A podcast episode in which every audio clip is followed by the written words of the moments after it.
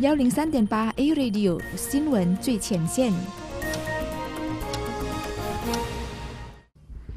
二零二零年东京残奥会将在今年八月二十四号到九月五号举行，共有十六个确定入围残奥会的项目名单，其中羽毛球和跆拳道将首次作为残奥项目出现在东京的赛场上。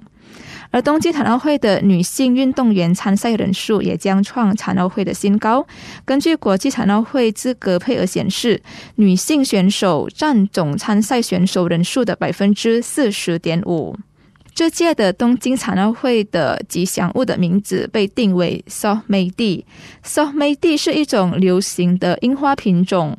So Mei 拥有触觉樱花传感器，具有巨大的精神和动力。它代表着残奥运动员克服障碍，并重新定义挑战界限。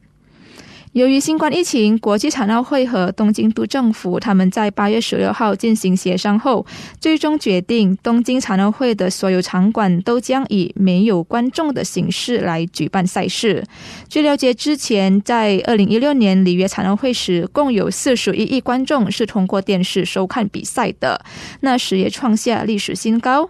由于在这届转播方的增加，预计东京残奥会的观众人数也将再度的创。下新高。此次东京奥运会将有分别来自布隆迪、伊朗和叙利亚的运动员参加田径、游泳、皮划艇和跆拳道等项目。这支运动员的领队是来自古巴的难民伊莲娜，她曾代表美国参加2012年伦敦残奥会的游泳比赛。残奥难民代表团他们就希望在即将到来的东京残奥会上，向世界各地流离失所和残疾人士展示他们的体育经历是如何。改变了他们的生活的。而听众朋友，您知道吗？一位来自匈牙利的运动员帕尔，他是至今为止唯一一名饱揽了奥运和残奥会奖牌的选手哦。他曾经在一九八八年汉城奥运会获得击剑铜牌，然而他在一九九一年遭遇车祸之后，他转而成为一名残奥选手，并在一九九二年巴塞罗那残奥会获得轮椅的击剑金牌。那说到金牌呢，为了便于视觉残疾选手辨别东京。残奥会的奖牌类别，奖牌侧面进行了独特的设计，这种设计为残奥历史上的第一次。所以，如何分辨金银铜牌呢？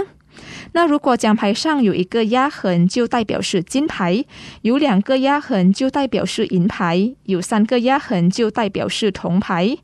奖牌正面呢，也是刻有盲文字母的“东京二零二零”。所以呢，在下周的比赛上，几千名来自全国各地的运动员将参加东京残奥会。